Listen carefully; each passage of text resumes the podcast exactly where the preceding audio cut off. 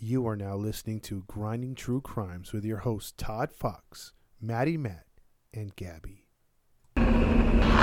Police have identified more victims and plan on more than just the four murder charges filed today. confirm earlier reports of cannibalism. The building was a scene of ghoulish A slaughter. large kettle on the stove which held boiled body parts. Identified more victims and Killed even more. plan on more than just the four murder charges filed today. Had sex with some of his victims before he killed them, and that he was also a necrophiliac.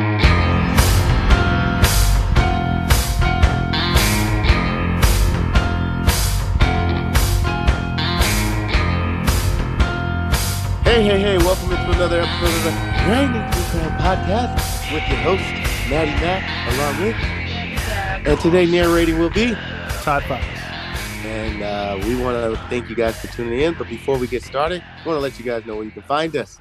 You can find us on Facebook and Instagram. Just type in Grinding True Crimes, and there you can find our page, like our page, follow our page, and you can leave a comment, and we'll get back to you as soon as possible. If you want to listen to us on your podcast stream, just go to Podbean, Spotify, Anchor, iTunes, Pandora, and Podvine. For those listening to us outside of the US, you can listen to us on Radio Public, Breaker, Pocket Cast, and Podchaser. Go to redbubble.com, type in Top Fox 80, and there you can buy merchandise courtesy of Grinding True Crimes. And if you like what we do and want to show support, you can leave a Cash App donation. Just go to Cash App, type in dollar sign grinding true crimes. Listener discretion is advised. We do get into details that may be gruesome for uh, audience that might not, you know, be suitable. So listener discretion is advised. This will be a part one from what Todd told me. Uh, we don't know what it's about, but Todd said this will definitely be a, a two-parter. So uh, we hope you guys got your popcorn ready because uh, Todd is about to break down part one of his case. So, Todd Fox, the floor is yours. Thank you, Maddie, Matt, and Gabby. Um, first off, real quick disclaimer too uh, for our listeners have listened to all of our episodes up until this point or checked out our first few. Yes, we know the first few were very rough. Me and Matt were doing it from a, uh garage that had no walls, really, uh, real thin walls, so the sound was echoing. It was terrible. Um, I actually deleted the first uh, three out of six episodes. Um, so the first few are still a little bit they're they're passable basically.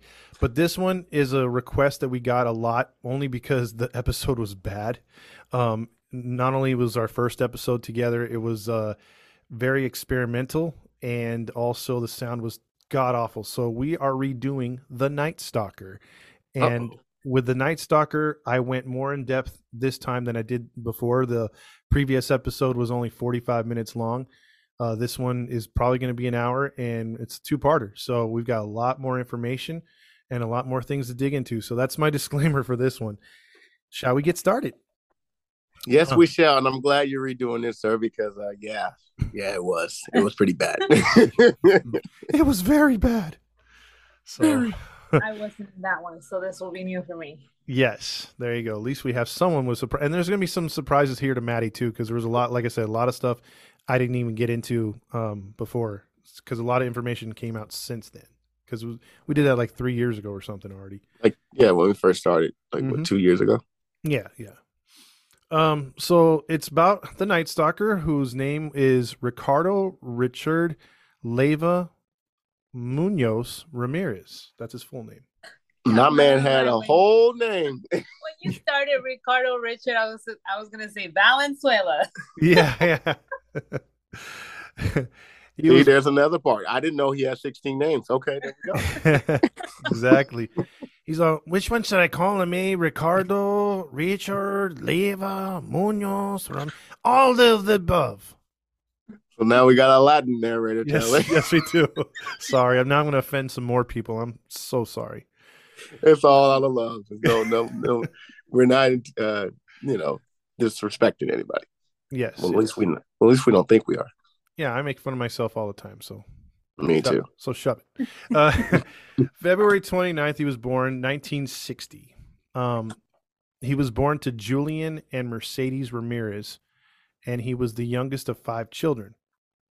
Um, his father Julian was a Mexican national and a former Juarez policeman uh, who later became a laborer for the Santa Fe Railroad.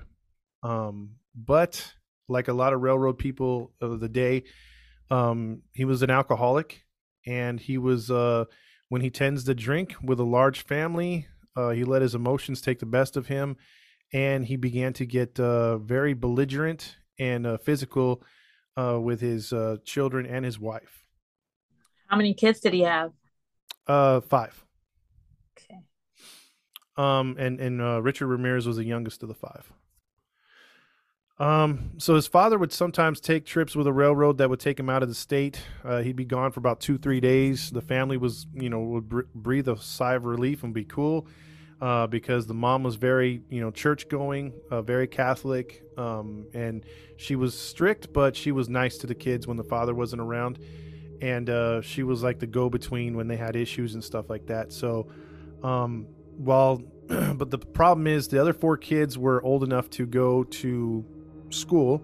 Well, so while the father was gone and not abusing the family, uh, the mom had to work. She worked at a shoe factory uh, for most of the day. So uh, young Richard needed a babysitter, and uh, Mm. yeah, so he had a babysitter at the age of three. Um, so uh, in 1963, Richard was a little bit of a problem child too. Um, nowadays, you would just slip him like a, a half a Xanax or give him some uh, some pills because he was ADHD. I mean, he was running around like a little Speedy Gonzalez around the the, the living room, knocking stuff over and everything. And and the the babysitter was like a, from what they said, like a fat old lady. So she'd be like. She'd be like, ah, stop running around, Richard, and he'd be like, "Epa, epa, yepa," you know, around, and uh, she she'd be pretty uh pretty upset, you know, like because she didn't want to have to get off the couch.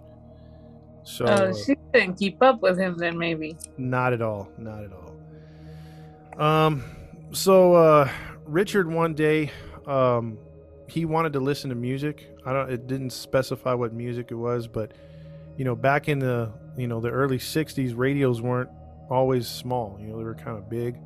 Mm-hmm. and um, she was watching her soap operas, did not want to get off the couch, and um, the radio was on a like a mid-level dresser type thing or kind of like cabinet.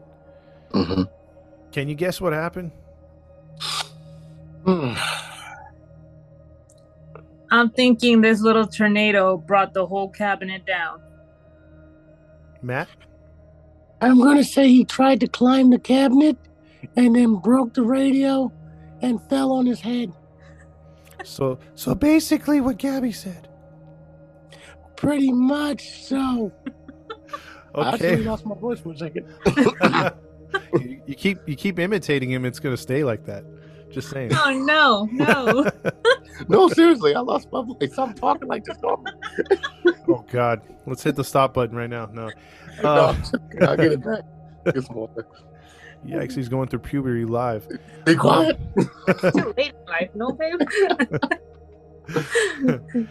um, but no, you guys are both right. Um, he climbed the dresser and he tried to get the radio and, and tune it to a radio station. As he did, the his weight, although he wasn't big, was you know enough to bring down the dresser and the radio upon his head.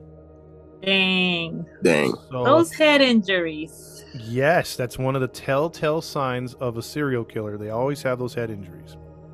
So, this one would require 30 stitches. Gosh. He was knocked out for 15 minutes. Dang. Yeah, so it's uh very, you know, Mercedes found out about it. The husband came home the next day and they pretty much fired that lady and they were pretty pissed off, you know, cuz obviously now he's all jacked up for a good while now. Mm-hmm. So, Oh, yeah, kind of babysitter. mhm. Oh, what were you saying? I'm sorry. No, I'm saying, what kind of babysitter is that? Yeah, it's a terrible one. so, You want her to watch her novelas? Exactly, she she didn't want nothing to do with a child and he's full of energy, so you're not helping the situation. Um, So, so fast forward two years, the family is now 1965. They're going through issues internally, Uh, but outside the neighborhood, the people are looking at them as law abiding citizens. Everyone thinks of Julian in high regard, being a former cop, being a railroad guy, making pretty good money. The mom's hardworking. The kids are kind of holding back the bruises that they've been getting from the father and everything else. Um, Ruben, um, he gets caught, which Ruben is the older son to Julian. He gets caught breaking into a home and gets arrested. Oh. yeah, this this did not look good because Julian was pissed off because he's like, you know what? He, even though probably nobody was like paying attention, but you know how those people think that everyone's always looking at them, Mhm. Uh-huh. and they've got to keep up appearances because oh my god, you know what would what would the neighbor across the st- street think of me? You know what I mean? It's Mhm. all about what people think, what people say. Yeah, even though he has no clue what people are thinking or saying. he's- They probably not even paying attention to him. Yeah, but he he's thinking, oh my God, they know my son was arrested. Uh, you know, I'm going to be the laughing stock of the neighborhood. And well, the way Ruben thinks, drunk or not, he takes a, a garden hose, which at that time they're pretty thick, they're pretty heavy, they have the metal ends, hmm and he proceeds to beat the living you know what out of his oldest son with it. Dang. Dang. And so he's yelling at him, he's beating him up in his backyard, and which I'm thinking, okay, you know, you might want to do that inside the house because now if you Right. thought your reputation's bad and no one even thought about it, now they're no because you're yelling at him for what he did and you're beating the snot out of him. Yeah, he's pretty much announcing it to everybody. Yeah. And so it was so bad that the mom had to throw herself in front of Ruben to save him from getting a bi- uh, bigger beatdown. And um, then finally he snapped out of it. But who was watching the entire time? the neighbors. The neighbors. No, young Richard. Oh. Oh. Richard was front and center in the backyard crying at five years old, watching his oldest brother just getting bloodied by his father. Yeah, so not a good look right there. Um, Mm. Ruben continued to have uh, problems. Um, he began sniffing glue, uh, which sniffing glue leads to a lot of hallucinogens. hmm That's And- interesting. You know, for the longest time, I would hear people say that. I never knew what that was, and I never knew you could get high off of that. hmm Yeah, some of those industrial style um, glues, you can have some really big trips. Yes. Even uh, certain cleaners. Yes. Yeah. Yeah. So Wow. it, it was pretty crazy. Um, so moving forward, is my sound breaking up? It is. Oh, Yeah, you sound a little low. I have to edit that out. Sorry. There we go. Okay. Um, one, two, three. Um, so there would be more beatings of his sons. Um, you know, Ruben was upping his his game now. He was breaking into warehouses. Um, he was trying cocaine, and so this was just not a good look for himself. So at this time, his parents are trying to have him gravitate to his next sibling, which was his sister Ruth. She was uh, about four years older than him and they had a pretty good connection. So out of the five kids, he began to really gravitate towards Ruth. Um, so another thing takes place a year later in 1966. Um, he's hanging out with his mom and dad. They take him to a park to meet up with Ruth and a couple of her friends. And uh, you know, you know how kids get excited and they'll break away from the parents when they see a, maybe a particular kid at the swing set or hmm the playground. They're like, ah, they run, they try to give him a hug and whatnot. hmm So picture a little Richard. He's uh, not the not the singer Little Richard, but uh, Richard Ramirez. yeah, I see, you see what I did there. Um, so he's running across the blacktop and he sees his sister, and his sister's like, "Yeah, Richard," and so he makes a beeline and he's just focused in on Ruth. He wants to give her a big hug, but he goes right in front of these big kids' swings, and there's a big old chunky kid just swinging really high. And as he comes back down, Oh. Richard Uh-oh. Richard runs right in front of his path of him swinging back down from being up real high, and he gets kicked to the head to where he goes flying like ten feet. Oof. Whoa. So his head is uh getting really abused at a young age. Yes, and that would require ten more stitches. Dang. Yeah, so um, little Richard is uh, singing the blues at this time. Um, Literally. yeah, so uh, a year later, he's about uh, you know six or seven years old at this point. I think Yeah. seven. Um, he's in school. Everything seemed okay. Uh, his teacher, you know, he's passing notes back and forth, and uh, automatically out of nowhere, he passes an. Uh, you know, he gets caught. The teacher's like, "Richard," and then that triggered something in his head, and his eyes roll back in his head, and he starts to have a seizure. Oh crap! Whoa. Yeah, he just starts convulsing in class. Um, Jane's really messed up now. yeah, yeah, he's he's uh, starting to feel it, and the thing is, his parents don't take him to the doctor for a couple days. Oh dear. Well, there we have it. Yeah, it's not until he has a pretty bad seizure in front of his father where they're like, you know what, Mercedes, I think we should take him to the hospital. You think? You think so? Yeah. And uh, these doctors aren't the greatest down there in El Paso because that's where they're at. They're in El Paso, Texas. Hmm. And uh, basically, they diagnose him with grand mal seizures. And uh, Round seizures. hmm and um, usually these these are not often fatal, but they can be if left untreated. And uh, they're usually stuff that uh, you can grow out of, but you just can't make that assumption right away. Like you need to have real evidence that the kid's going to grow out of it. And the doctor is like, "Oh, this is just a violent muscle contraction. It'll go away as he gets older. You know, don't worry about it. You know, take a couple aspirin, he'll be fine." And that's basically it. Hmm. Dang. Yeah, and bas- and basically the you know it's a, a seizure that's caused by an abnormal electro electrical activity throughout the brain uh, from a traumatic injury, which is what Richard had like two or three of those already. Yeah. So that that brought on his um, his seizures. So um, well, go ahead. No, I just said that's interesting. So this doctor's name was Johnson, by the way, because you know. yeah, you know, I think these seizures gonna go away. That that little Ramirez kid's gonna be just fine. You know, Uh-huh. I reckon.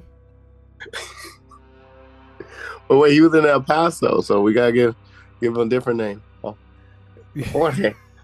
yeah. He's gonna have like two guns in his holsters, like yeah, papa. Like, why are you shooting the gun off in the the clinic, doctor? Why not? Oh, why man. ask why? Just try some bud dry. I don't know. I don't know. Sorry. um so yeah, so then they they uh they say yeah, uh you you got these grand mal seizures, um you know, it'll eventually grow out of them. And then he kept having them. So then Dr. Johnson again said, Well, I, I think those are petit mal seizures. Now, those might just uh, last for about five to 10 minutes and then they'll go away. You know? Uh, but the problem is he would have these petit mal seizures, which he'd be looking at you and he'll just look in a, in a trance and he's actually having a seizure. Like his body's not moving, but his, because it can't, you know, he's not convulsing but his Yeah. body's like in a in a statue like form and he's actually having visions Oh, Oh. crap. yeah he's at the age of seven he started having demonistic visions of just stuff you would see if you were extremely high like on lsd or something What the heck? yeah he Is was having anybody flipping him things?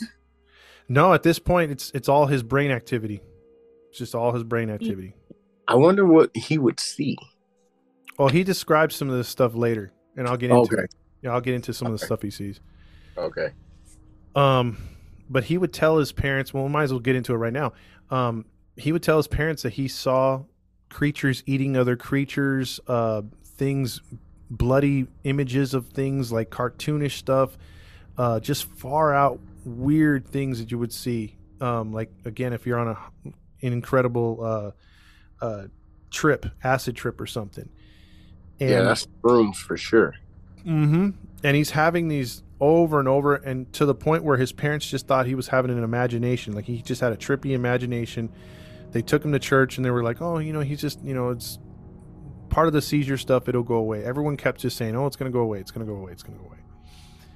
Um, so fast forward now to the age of ten. He's ni- in 1970. Um, he's with his cousin Miguel Ramirez. Um, right before he would ship off to Vietnam, he would hang out with his cousin, and that's when he started to smoke weed at 10 years old. Dang. Yeah. At 10? So I have a question. Wait, Mhm. This doctor, so they never ran any tests on him? No, because back then there was no MRIs, nothing like that. So it was just like they put, you know, they just took that little thing that you tap them on the knee, you just see their reflexes. They probably just tapped them on the head, and they're all, "Yeah, it's a seizure."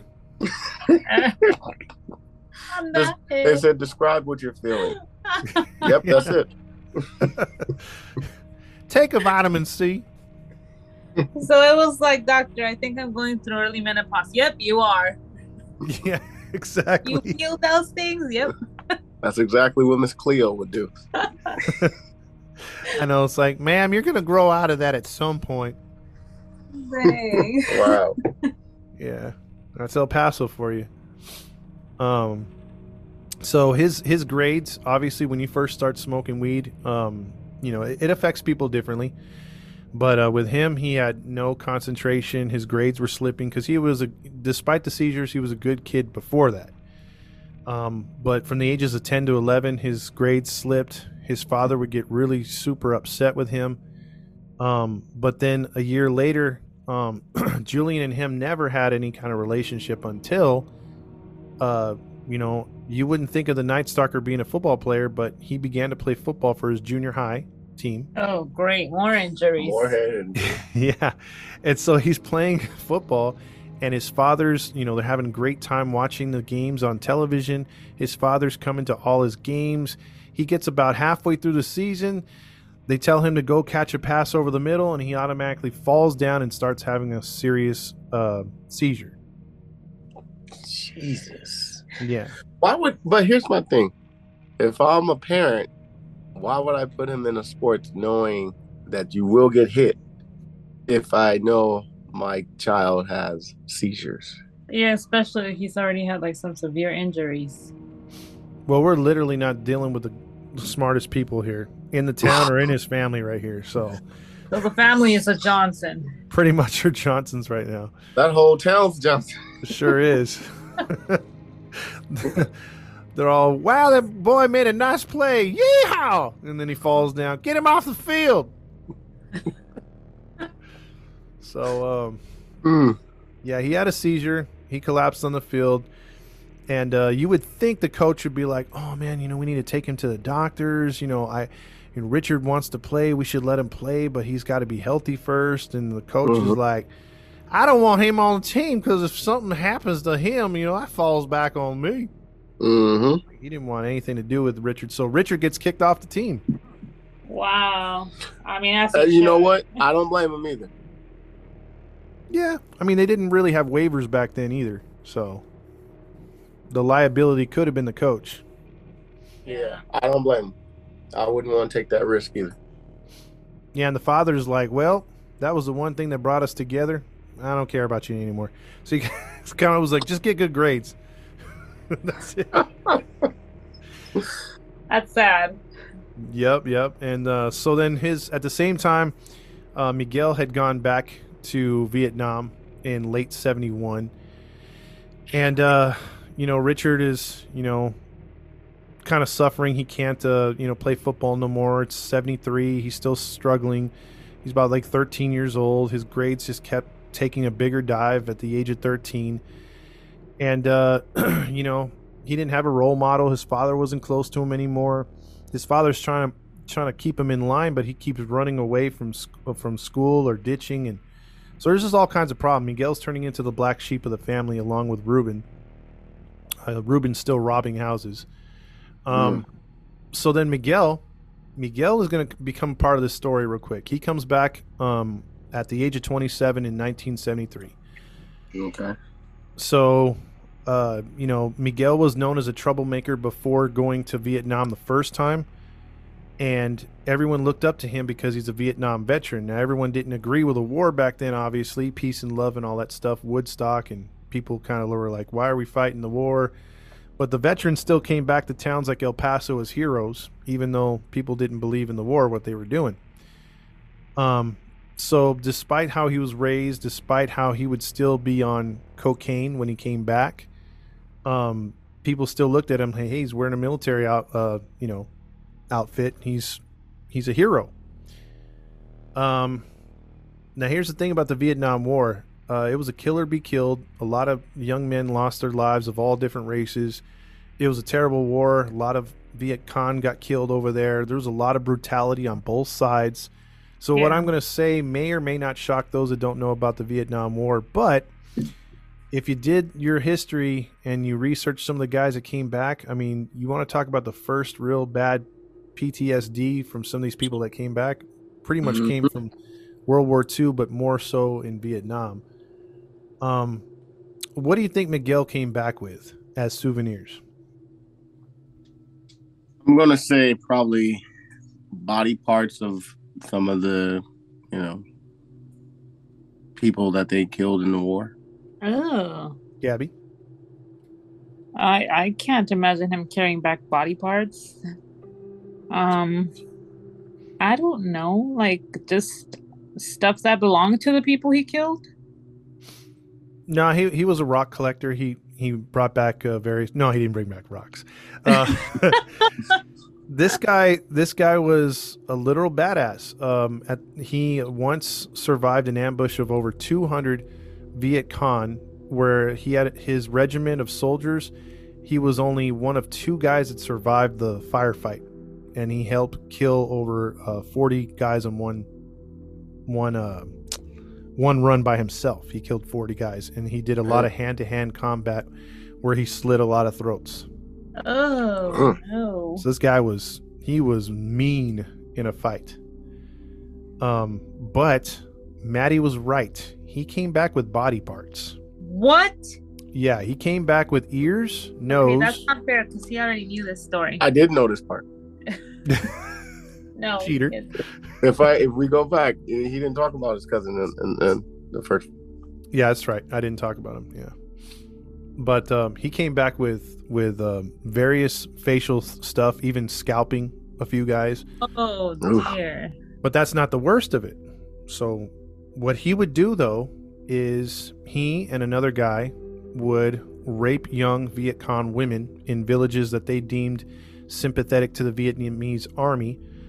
Um, he would take pictures with them prior to the rape, during the rape, and then post mutilation, he would chop their heads off. And he would also mutilate their bodies before uh, taking more pictures. Yo, he Um, was sick. He got so sick that he figured out a way to shrink their heads. What the heck? So he was the original shrunken. Well, no, shrunken head's been going on for years in Africa, but hmm But he figured out a way to do it. figured out a way. hmm And you think Wow. that's bad? What do you think he did with the collection of heads? I'm Put him in gonna say glass he, he probably worshipped them or something. Gabby? I think he put them in a in a glass case or something. Close. I don't know. I mean, we might have to go to the judges on who get who got this one, but uh, he put him in a duffel bag, sealed them up, and fluffed him like a pillow and went to sleep on him every night. Oh, that's nice. That's worship. um, that guy is crazy. Yeah, and some of his fellow soldiers knew what he was doing and knew what the other guy was doing. God knows where the other guy went, but we do know about Miguel's story. Um, he actually somehow, some way, brought all that stuff back to America, the heads included. See, that's why I didn't guess that because I thought, how on how on earth is he gonna get through with that? I have no I idea. mean, it was a war. That was his trophy. I would think someone would check his bags right when they get on one of those planes. Yeah. He probably stuffed it with uh, cotton and had them. You know, who knows? He- If he figured out a way to shrink their heads, I'm quite sure he figured out a way to sneak it in. Mm-hmm. But the, the, before you get on, I wanted to piggyback on what you said. I you were right about the PS, uh, PTSD and all that stuff. My uncle, uh, my dad's brother, served in Vietnam, and he came back messed up to the point where he was homeless. Damn. So I want you know to piggyback on that. You were actually accurate with that one because uh, for years he was out in the streets, and as a young youngster, we would see him, but it was nothing we can do really. We wasn't gonna take him in because we couldn't trust him.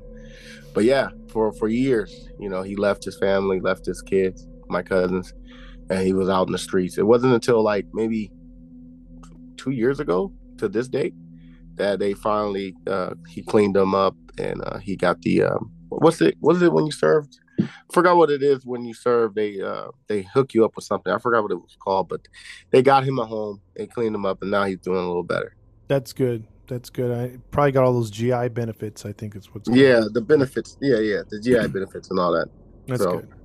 yeah but from what my dad told me before he died my uncle saw a lot went through a lot and yeah yeah That stuff stays with you. I mean, if you ever see those stories about even World War II, those guys are in their 90s still crying about D-Day because it just never went away. everyone went away Never went away. Yeah, I can't imagine that. Like, I saw this kid get ran over and like thrown up in the air one time, and that image is still in my head. hmm Matt's dad's passing, other people, but I can't imagine like the daily of that. seeing someone blow That up totally mess body parts up. everywhere and yeah yeah Yep. It's terrible. War is a terrible thing. Yep. Because even the survivors don't come back the same, and this guy was no different. So, Yeah. so you remember he was close to Richard, and uh, right when he came back from Vietnam, the first guy he started talking to was Richard. And Richard at this time, you know, again he's uh, like like 13 years old, and Mm. uh, so you have an unstable guy now hanging out with a kid who has uncontrollable seizures and visions, and they're smoking weed, and he's trying cocaine for the first time. Richard is. Mm. So As if that's gonna fix his issues. yeah, and, Hey, and what did Rick James say? cocaine's a hell of a Cocaine's drug. oh, sorry, I thought you were asking me. oh yeah, you can say it. Cocaine's a hell of a drug.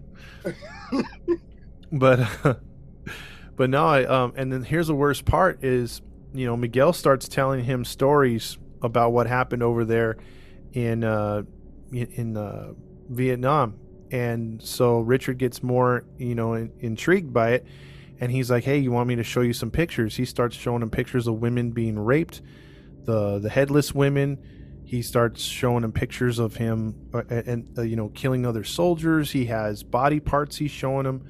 So Richard's seeing all this. You know, all this is getting stored in him up more, huh? Mm-hmm. And then Mm. to top things off, Miguel's like, "Here's how you know. Here, let's uh, let's sneak up on that dog over there. I'll, I'll, I'll, you know how dogs have good sense. He'll never know I'm coming because I used to do this to the Viet Cong. So they'd go outside and and they're sneaking up on animals, and he shows how he can just grab one from the back, and then he goes, "Here's where you want it. Stab the knife. You know, right for the jugular. It only takes one." And you could take out the major artery and the jugular at the same time. Like he's teaching, like young Richard to be stealthy, you know. Mm. So he's giving him all the worst tips right now. Dang. Man, Yeah, and He- then he Creating a monster. he sure is. He sure is creating a monster, and he even says the most powerful thing you could do is hold a knife to someone's throat, because whether you do it or not, you're the god. You're a god for that moment. You have the right to take that person's life or or let them live. You know, you're their god. I get his point, and in a sense, he's correct. In a sense, because I get it. Because like with a knife, if you're up close with someone with a knife at the throat, it's not like a gun where you can like uh, you know be at a distance and take their life. With a knife, you're up close and you can either slice them or. I get his point. I mean, it's not accurate what he's saying, but I get what he's saying. Mm-hmm. Yeah. So you couple this with everything he's doing, everything he's seeing. He's now having visions and dreams of decapitations, of killing people, of blood, and he's talking about Richard? Yeah, Richard. Richard's starting to get a boner and start to masturbate. What? Yeah, he's starting to masturbate to these thoughts in his head. what the heck? Yeah, so he's he's also dealing with his inner demons because his entire family is strong Catholics. And Catholics don't play that stuff. You know, they have a conscience. You have to go and, and repent. You know, whether you light candles, whether you go to confession. You know, uh, he knows what's right and wrong because growing up, he would read the Bible. His mom read the Bible to him. So he's like, you know what? I, I can't, uh, I can't let God know what I'm thinking. So what do you think his what do you think his uh, way of thinking of getting around the God aspect is at the age of 40? Wait a minute. Before I answer, I just want to say he tried to. He didn't want God to know what he was thinking. mm-hmm. I'm okay. All right. Not laughing at him because I get it. You know. Um, I'm gonna say. Uh, dang. I don't know if you covered this one, so I'm really. I'm gonna say he probably covered his head in a pillowcase so that he could kind of block his thoughts, uh, in a sense, somewhere where he blocked his brain so that So God couldn't. so God couldn't see it or read it. No. What do you think, Ray? Uh, maybe washed his head. I don't know. nah, he figures, well, if uh if I can't please God, nothing I do, you know, I don't want God to see my thoughts and everything. Well, I'll just tune God out altogether and I'll start worshiping Satan. Oh wow. Well, he went far left, not politically, but he went far left than what I thought it was. Yeah. He went he I mean, went it sense now. Like he to be on the side of the devil, then that means God wouldn't be with him. So God. That makes now. yeah, yeah, that does make sense. yeah, he doesn't have to worry about pleasing God anymore now. He just pleases Satan now because he picks up a book which is the uh, the sat- satanic Bible and it preaches there is They no have such Yeah, they do. Um I didn't know that. and it preaches that there's no such thing as a sin and that you're able to do whatever you want as long as it's in the name of Satan or whatever like that. So he takes That's an interesting thing to me. You know, Mhm. I s- consider the word Bible to be holy. So to know that people that worship Satan have a Bible is kind of like, what? yeah, doesn't make would sense, right? put a Bi- Yeah. Uh, Yep. So that's the contradiction right there, and that could be a whole podcast in itself. But uh, he he chooses to go with Satan on this one, and um, so they're they're spending a lot of time together. Now, like I said, Miguel's about 27 years old, and he's got two kids of his own, two small boys, a wife, and Miguel's wife is not happy with this at all. She's she's upset that you know he's not working um, he's just at home while she works, and uh, you know she's got two jobs. You know Miguel should be working, but he's not, and instead, you know, it's just Richard's hanging out with him all day at the house or the apartment, at the apartment actually in El Paso, and uh, we have a date. oh, Oh no. I, I have a feeling who I think it is, but I might be wrong. May 4th to be exact, 1973. On this day in a hot El Paso afternoon, Miguel's apartment, uh, he was watching his two two sons getting and also getting high uh, while his wife went grocery shopping. Uh, Richard came by after his wife left, and uh, she came back a little earlier than expected. So, because Richard was trying to, you know, to avoid the an argument, he was going to leave before she came back. But he was playing with some toys with the little kids on the coffee table when Miguel's wife came in a little early with a, only a couple bags of groceries and got really pissed and said, "Listen, Miguel, I told you time in time out, stop hanging out with your good for nothing cousin, and why don't you help me out around the house? Yada yada yada. Do the, you know get get do the laundry, go to the you know get a job, blah blah blah." And he's like, "Will you shut up, woman?" And they start yelling back and forth, and then um, he's like, "You know, I've had a, enough of your lip," and he grabs his gun. And he goes, You know, I should just blow you away right now. And she goes, You know what? You don't even have the balls to do it. You're not even half a man. Oh. You wouldn't do it all this and this, blah, blah, blah. And she's just ripping him upside one down the other. And then he just says, You know what? Puts the gun to her forehead and pulls the trigger. Dang. Yep. So, right in front of, you guessed it, Richard, she drops to the floor and starts bleeding feet away from him. The his sons come out running, screaming, seeing his uh, their mom dead, and uh, Miguel says, "Go home. Don't tell anyone what happened in this apartment. I've got to clean the the crime scene up." So Richard saw all of this. Yes, he did. Mm. So as the blood was flowing out of, you know, her head right in front of him, he leaves, goes back to his house. And it was a couple hours later that the police would come to the house and, you know, and interview the, you know, Richard's family and Richard acted all surprised like he didn't know. Um and Miguel was arrested that night. Um, you know, uh what do you think um Miguel's Miguel would wind up with as far as jail time and all that? he was a Vietnam veteran. I'm gonna say he got maybe ten years. Gabby? Maybe 15. No, he got four years and then he was sent to a psych- psychiatric ward. Wow. Wow. Mm-hmm. And a men- mental institution for I don't know how long he wound up staying in there, but yeah, it's about it. They probably figured, you know, he probably had a flashback of war and he accidentally shot her in a, a hallucinating rage, I guess. Something like that.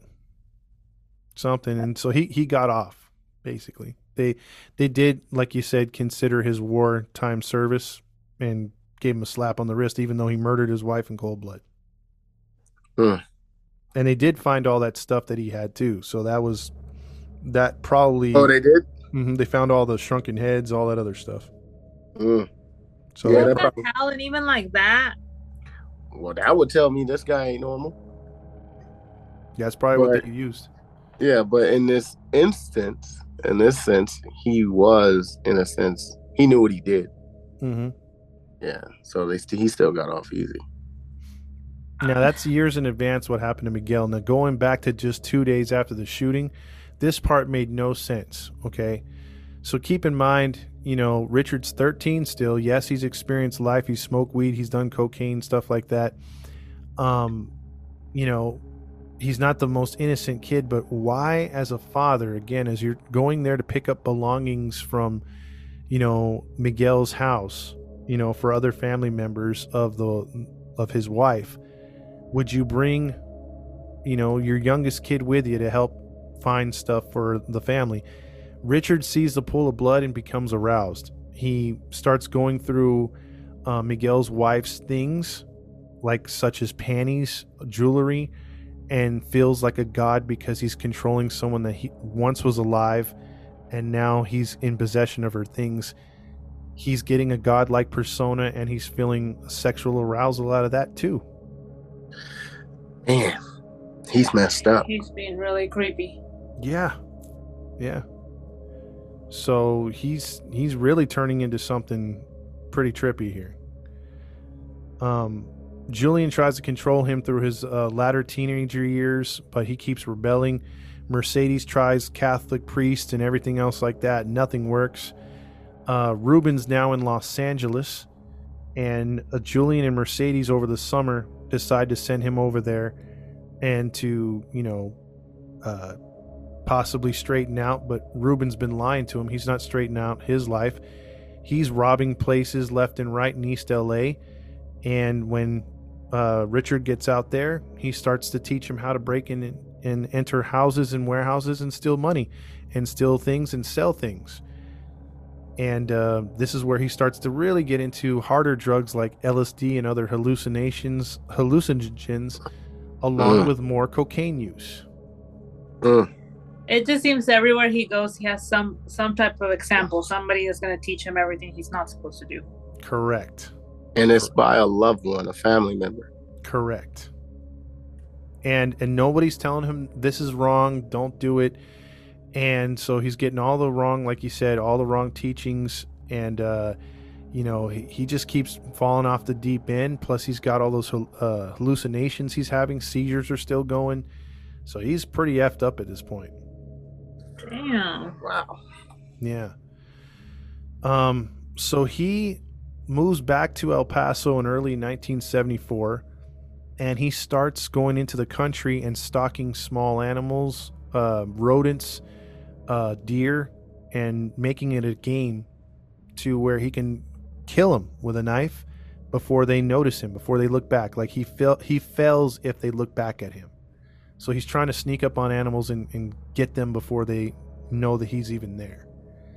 Ugh. That's how twisted he's becoming. Just like his stupid cousin told him. Mm-hmm.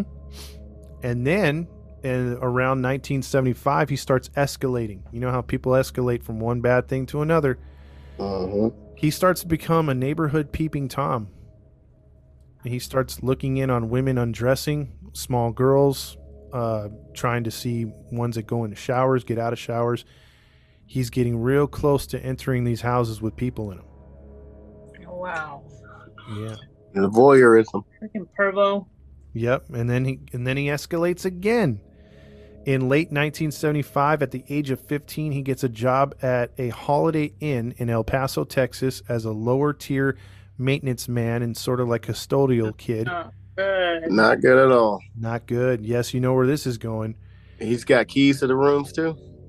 Yes, and you called it. He actually steals a, a higher ups in maintenance uh, master key. Ooh.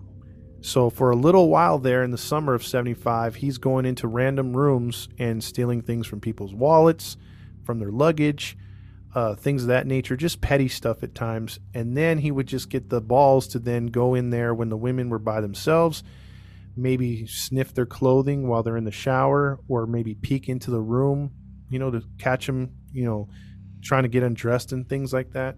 So Mhm. he's getting closer and closer to trying to do something and the voices in his head the way he's been thinking the the, the fantasies he's getting closer and closer to doing something Drugs, making it worse, I'm sure. mm-hmm. Mm-hmm. So one day it actually happens. He sees an opportunity that he cannot pass up. He's come so close so many times he's gonna do it. He gets into a room he sees a young woman in her mid 20s getting undressed getting ready to go in the shower. He's like that's it. Smelling her underwear is not going to work for me. I'm going for the whole thing and he sneaks up on her he he puts his hand over her mouth grabs her carries her to the bed starts to tie her up starts to get her into a position of rape and out of nowhere like a scene out of a movie the husband walks in Ooh. Dang. at the right time, mind you. Like like he was getting ready to penetrate her. And he comes in and he has two bags of, of food and he immediately drops those and begins to kick the living you know what out of Richard Ramirez. I would have killed him. I would have killed him. He beat him so bad the police said that his face was two uh, two sizes bigger than it normally should be. Good. You should have killed him. Yeah, he should have killed him. And that's I think that's one break right there that he wasn't killed. And then this second break will literally piss you off. Oh no. What What do you- happened? What do you think happened? Okay, so police walks in. They see the bloody 15 year old. They take him in. I'm gonna say he didn't serve any time or anything. They just let him go. You learned your lesson. Gabby? Yeah, I think they're gonna think that the husband taught him the lesson and they're just gonna like give him probation or something. Well, you guys are close, but he didn't even get probation on this one. Wow. Here's what happened. So the couple that was involved in this heinous crime or almost crime uh, were from Germany. They were from an entirely different country.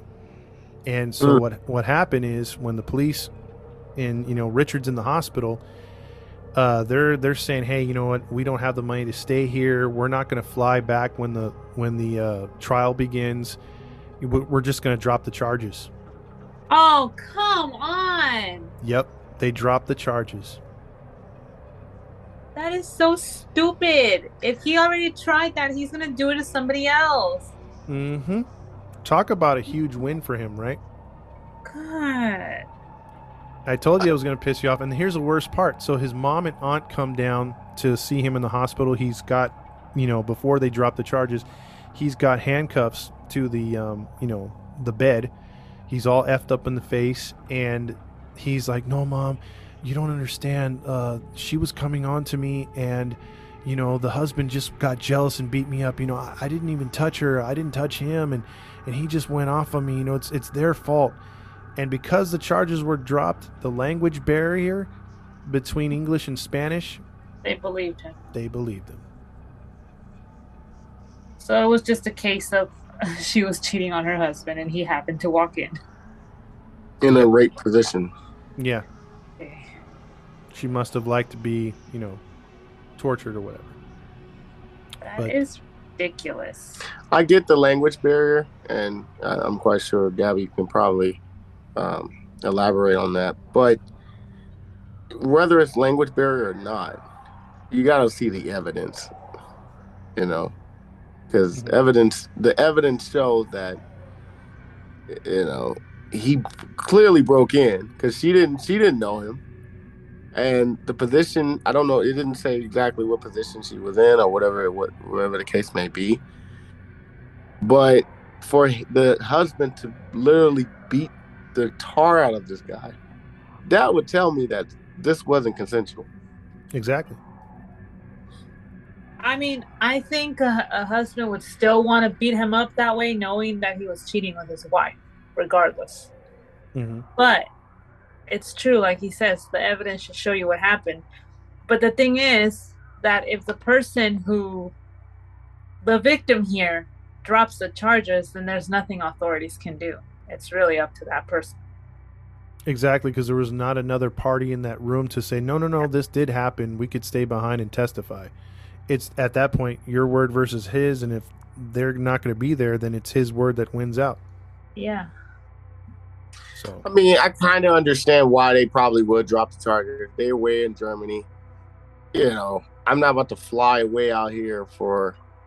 I'm I'm think I'm saying for their thoughts. I'm not Mhm. about to fly way back to El Paso, you know, to to deal with this situation. I beat the crap out of them already. Let's just move on. So you're saying that. No, no, no. I'm not saying that's what I would do. I'm saying that's probably what he was thinking. So what I'm saying is like if we went out of town and we went on a vacation somewhere and that happened to me, I don't think, babe, we would be in that position to say, "Oh, great, well, we have to fly over there, you know, go to court and all this stuff." You do it. Yes. Now, if you're not willing to, then it's like, well, damn, how much are you backing up the person who was victimized in this situation, who almost got raped and could have been killed? No, I agree. Like I said, I'm not saying I would have done that. I definitely would have been like, no, no, no. I want to make sure this fool ends up in jail again. I'm willing to save some money. Here's another Especially vacation. because you know you're saving other people from his stupidity. Yeah. I'm just saying, this is the 70s. You know, they probably didn't have a lot of money to fly back out. Who knows? But his mindset was, I already got my revenge. I beat the crap out of him. So, mm-hmm. whatever happens next to him, I hope he learned his lesson. That's probably what he was thinking. True, and it could be the fact too that you know maybe the guy thought, well, he didn't rape her. You know, had he raped her, maybe we came back because maybe if he raped her, he'd have been like, "Yeah, we are flying back. He's going to get terminated." Is it Terminator from Austria, uh, Austria or something like that? Yeah, somewhere around there. He German. yeah. He's on nine. We go back. but Hey, you're uh, you're you're you're German, Ty. yeah.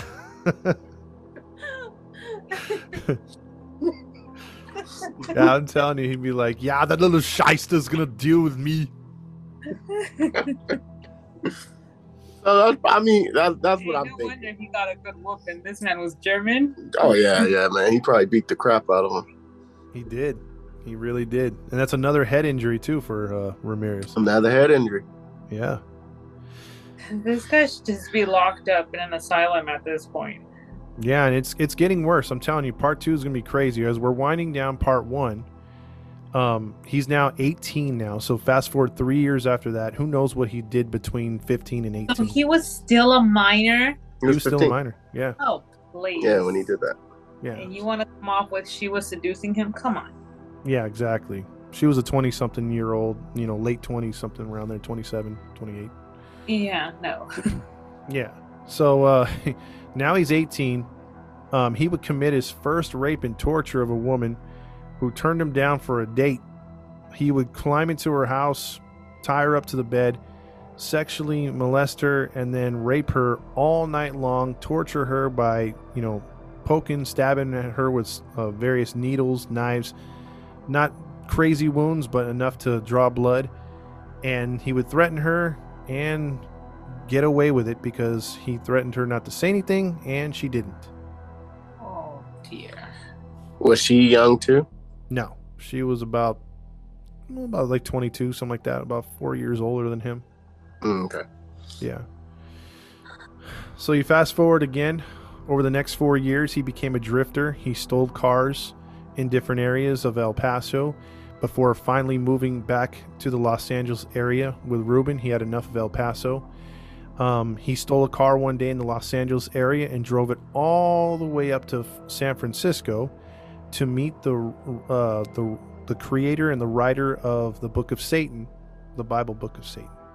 Uh, and um, he met him, talked with him a little bit, wanted him to be his spiritual evil guide, and um, the all the the creator said was, "Hey, um, you know." sins are are uh, they don't matter in this book. You you let uh, Satan guide you, and you'll never be wrong. And he took that to heart, and um, he also began to steal more, uh, live on the street, um, because he had to. At this point, he gave up the LSD, but he was major into cocaine, and cocaine's not cheap, even back in the '80s. And um, he really had to do because you need a lot of it. You just can't get one bump here, one bump there. hmm So he was stealing, he was selling, uh, he was trying to get as much out of it as he could, and um, he wound up, uh, you know, getting uh, breaking all kinds of rules and you know laws. I mean, and he would start his teeth would start to decay because he wasn't going to the dentist. Um, so he had bleeding gums. Uh, you'll see With some all pic- drugs. yeah, from the drugs. So you'll see these some of these pictures, and that's what he'll be known for later. His victims will his get that god awful breath that he had. oh gosh. Yeah. So um, his teeth look terrible. Watch, I'll, I'll, I'll post a picture. Um, but by this time it's 1984, so six years go by where he's raping. Um, you know, he's stealing uh, cars, um, copper pipes, whatever he can get his hands on, jewelry to make up money. And uh, long story short, he starts to get the bloodthirst to kill Mm. and uh, we have another date. It's June 28th, 1984. This won't be confirmed for quite some time, but what happens in 1984, he was staying at a very crappy motel in the heart of San Francisco. And there's a lot of immigrants there, not just, you know, Latin immigrants, there's a lot of Chinese American immigrants. And a lot of those families have a lot of kids too and unfortunately, a little Chinese American girl by the name of Mei Leung uh, happened to be straying a little too far from her uh, hotel room, and Richard snagged her like the predator and the piece of crap that he is and was. And uh, he took her to the basement of the motel where he raped her, stabbed her, and suffocated her to death. Oh, how old was she? Nine years old. Oh God. See, man. Yeah. he And just deserved death right there. yeah, he should have died right there. Um also I'm sorry, but what kind of parent are you if you're at a motel full of there could be druggies, psychos, pedophiles, a bunch of people you don't know, and you're gonna let your kid just be out there? Mm mhm, Nine years old. 9 years old. Man. Now that Mm. the parents and the police would not find her for a couple more hours, but when they did, um, they found her hanging, uh, like to a pipe that goes overhead, you know, in, in a basement, Mm-hmm. um, with her arms stretched out and her head kind of down, her feet barely off the ground, in a Jesus Christ post Mm. pose i mean sorry pose. Um, local police and detectives were furious and they were very upset and they um, they told the local newspapers that they were putting every man on the job. They needed to solve this case. It tugged at all their hearts because the ones that had kids. They were like that's they couldn't believe what they saw. You know they, re- they realized what this little nine year old went through and they were like no there has to be retribution you know, we got to catch this guy. Unfortunately, Oh. um, that would not take place for 25 years. um, long after Richard Ramirez was arrested, spoiler alert, um, it would it would not be found out till 2009 because of a cold case unit that would actually open that case up to find trace amounts of DNA that would link Richard Ramirez to that case. So Richard never spoke of this case, and it would not come out that that was one of his crimes until well after he had been already arrested. See, I didn't know that. Yeah. So this was a, a you know solved case that barely happened what 13 years ago or so. Mm. They were able to finally close that case. Yeah. Any grown man that want to do anything to a little kid like that, man, they they, they deserve to be tortured. Mm-hmm. Or a woman that does anything to a little boy or girl. Either way, a gr- adult should not touch a kid. Yep. Absolutely. And unfortunately, there is a lot more to come. And because Richard Ramirez is only at this point of our story touched the surface of the sheer devil that he actually turns into. So we've got a lot to cover. I'm going to try to wrap it up in part two. Um, could be a part three. There's a lot to get into still. So this was just a basic setup for um, his Southern California trip, where he puts between the years of 1983 and 84 all of Southern California on notice and freaks them the hell out. And I even have a small little story I've touched on before about what happened with my sister that was kind of involving the Richard Ramirez thing. So, You We'll still get call her that? uh, no, I don't claim her no more, but I just did, didn't I? I just did, didn't I? Oh my god, You god, did. I should edit that out because I wouldn't piss on her if she caught on fire.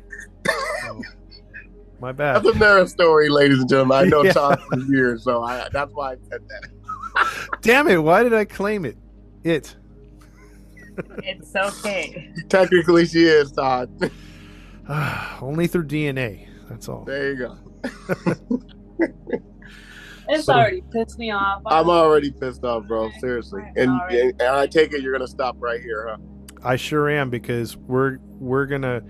The next one is pure. Right now he's Richard Ramirez, but we'll get into the Night Stalker case where he just goes off. You just lobbed it up there for us. Yep. Did a half dunk. Pissed us off. Like we said he would. Like we knew you would. It's like Sorry. that's all, folks.